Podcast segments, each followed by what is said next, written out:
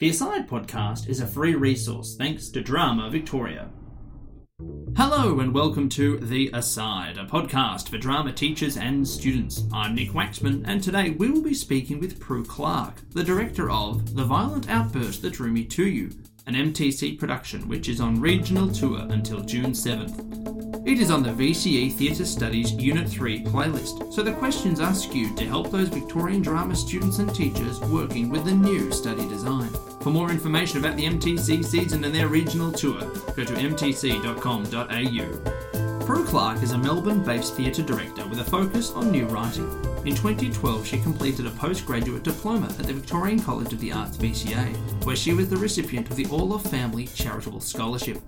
She received a Green Room nomination for both Dropped in 2013 and Reasons to Stay Inside in 2015. In 2016, Prue was fortunate enough to be a participant in Melbourne Theatre Company's Women in Theatre program, and in 2017 she assistant directed MTC's main stage season of Noel Coward's Hay Fever. In the same year, Prue participated in Melbourne's Directors Lab, presented by Melbourne Festival and Theatre Works. Before moving to Melbourne, Prue worked at the New Zealand Film Commission and was the personal assistant to acclaimed New Zealand film director Taika Waititi. Please welcome to the podcast, Prue Clark.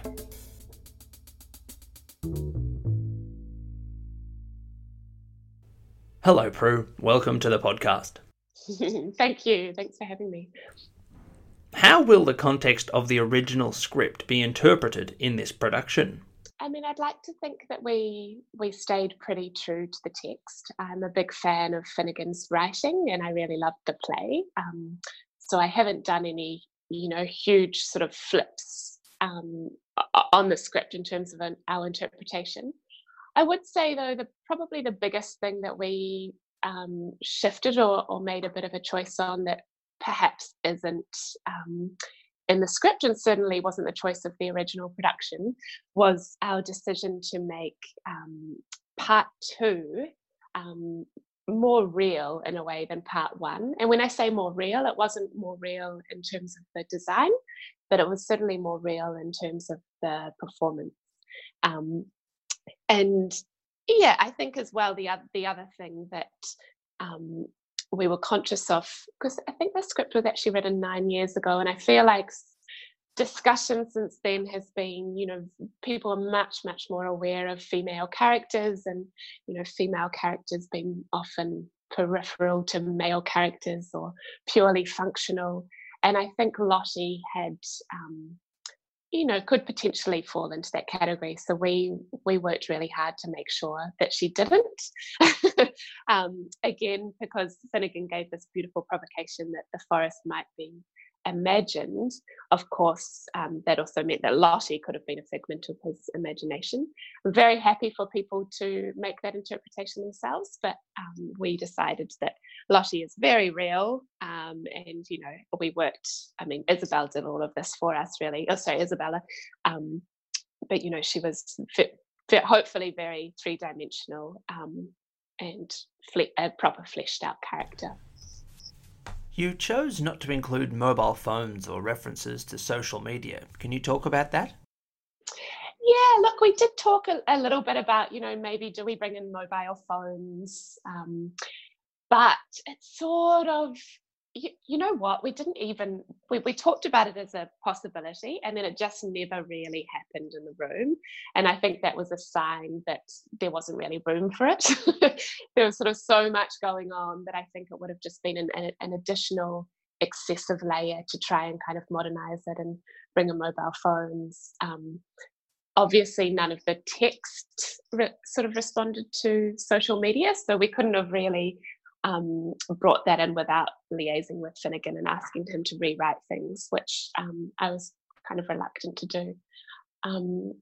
So we did, again, I don't know how conscious the decision was to actually decide not to do it. We sort of put it on the table and then just through the process of performing it, it just slowly sort of left the table as things sort of happened to do. And I really just take that as a sign that it wasn't necessary.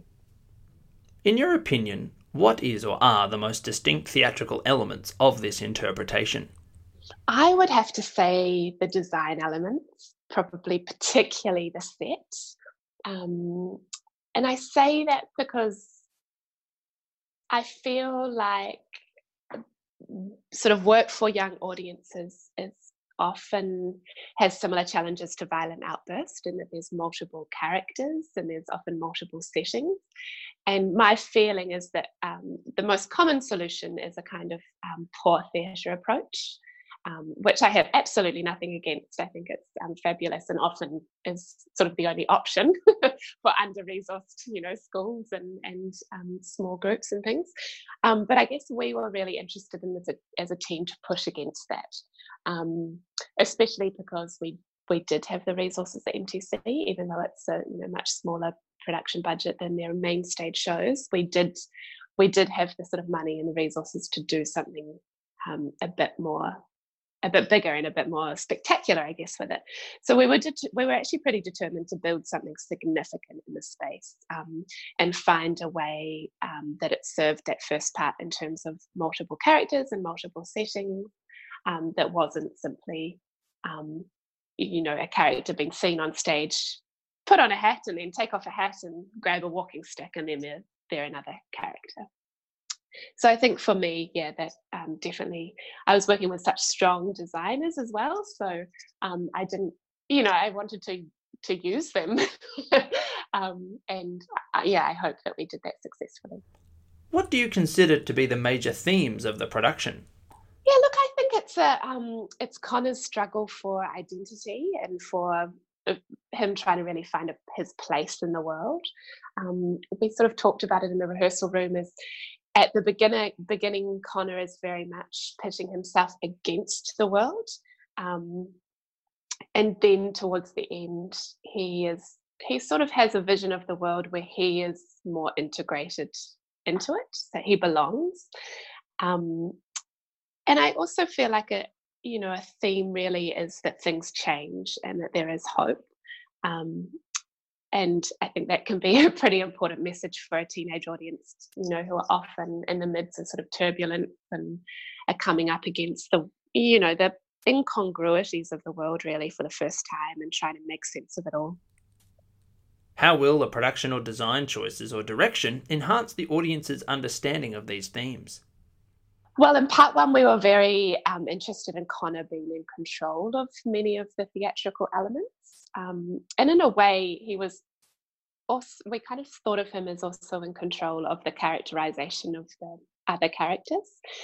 So we thought about those characters as if we were seeing them through Connor's eyes. So they were quite cartoony sometimes. They were quite archetypal.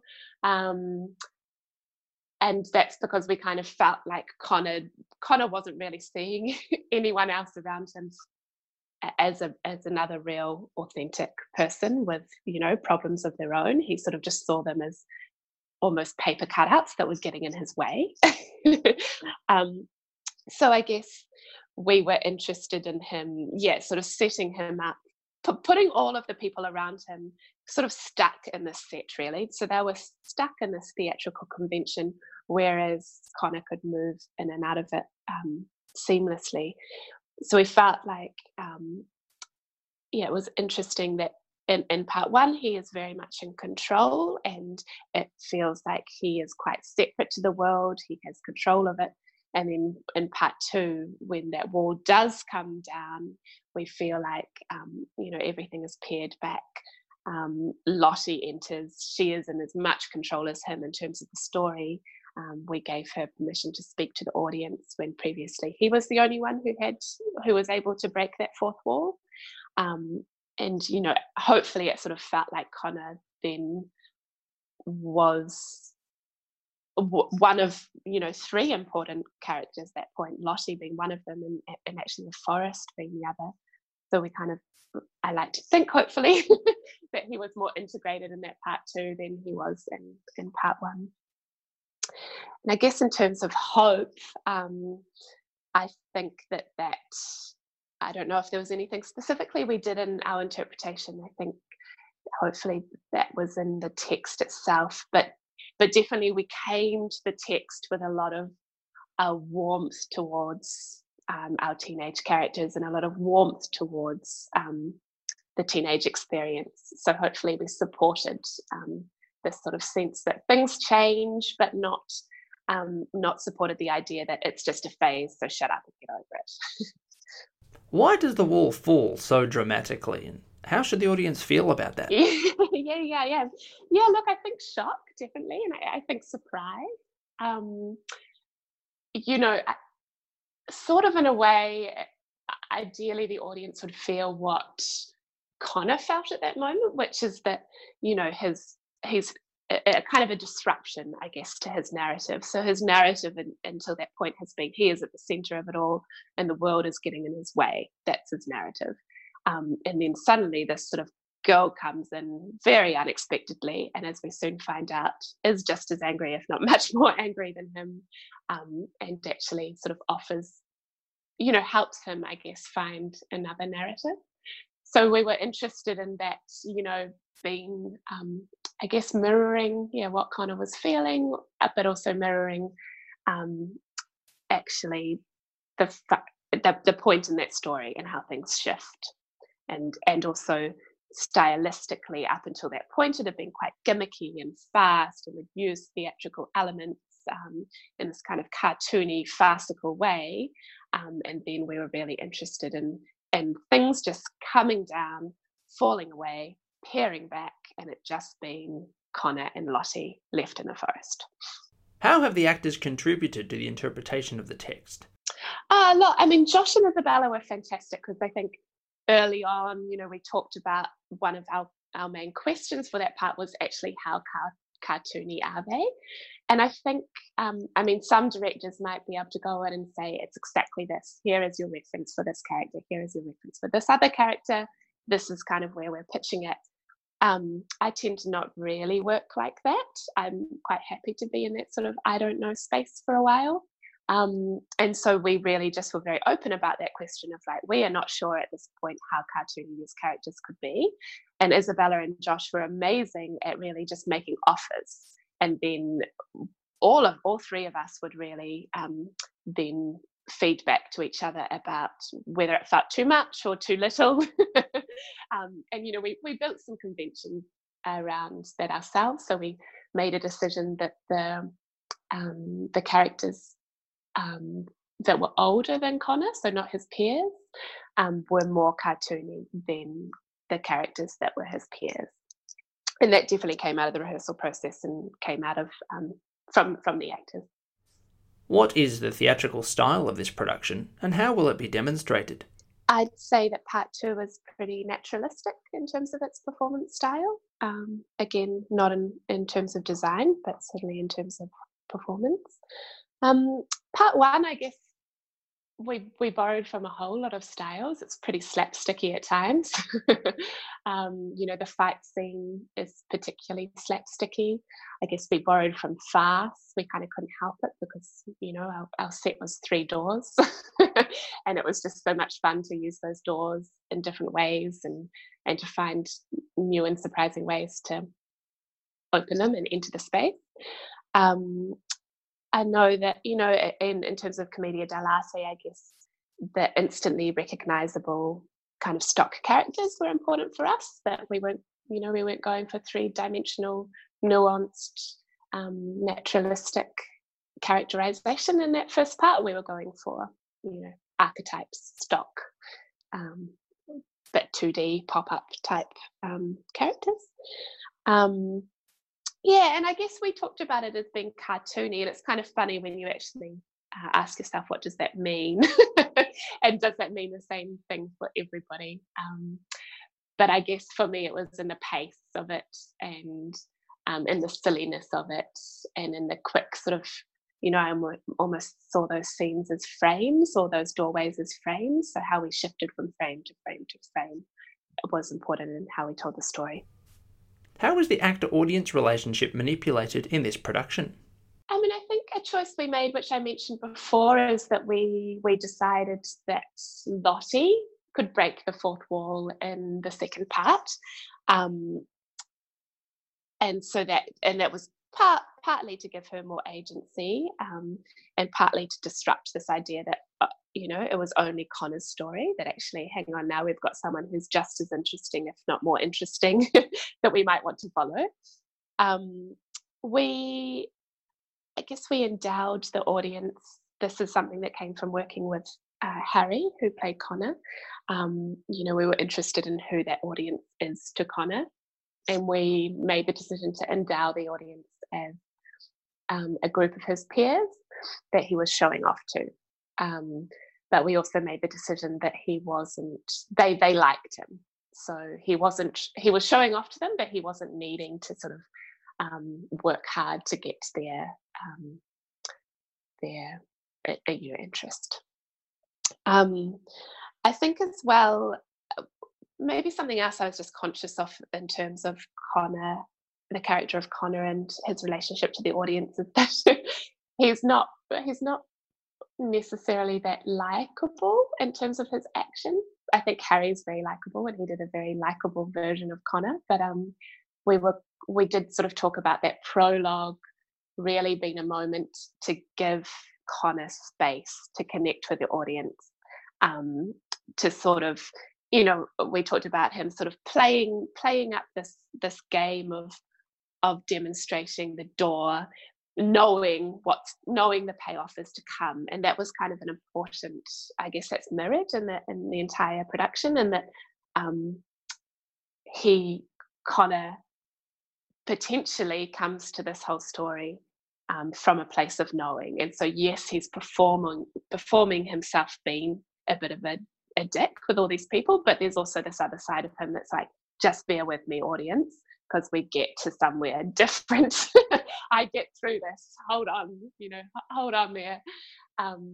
So that's kind of the language that we used around the audience and Connor's relationship to the audience. Is there anything else you would like to mention about the show? Something I didn't mention before in terms of how we used design, or, how we used theatrical elements to support the themes. In terms of sound, we actually used the song Bonnie and Clyde, which is a Serge Gainsbourg and Brigitte Bardot, or that version of a duo, as sort of a recurring sound theme throughout the piece. And that was, again, supporting that idea that, in the beginning, that Connor really feels like he pits himself against the world. So he talks about being an outlaw. His favorite movie is Into the Wild, so it's about kind of getting away from society, going into the bush. I think when he and Lottie first meet each other, it feels very Bonnie and Clyde-ish, and that they both want to run away from the world, stay away from the world, stay hidden, mess stuff up. And so we really loved that song as kind of supporting that energy. And then that actually that song fades away as Connor finds a way to belong in the world. Thank you for your time, Prue Clark. Such a pleasure. Thanks for having me, Nick. To find out more about MTC's production of The Violent Outburst That Drew Me To You, go to mtc.com.au. That is all from us at The Aside. We have a number of episodes in the bank, over 150 now. We've recently hit over 18,000 listens, and if the emails we're getting tell us anything, it's that this podcast is helping students and teachers around Victoria. If you would like to contact us about a topic for a future episode, do not hesitate to email us at asidepodcast@outlook.com.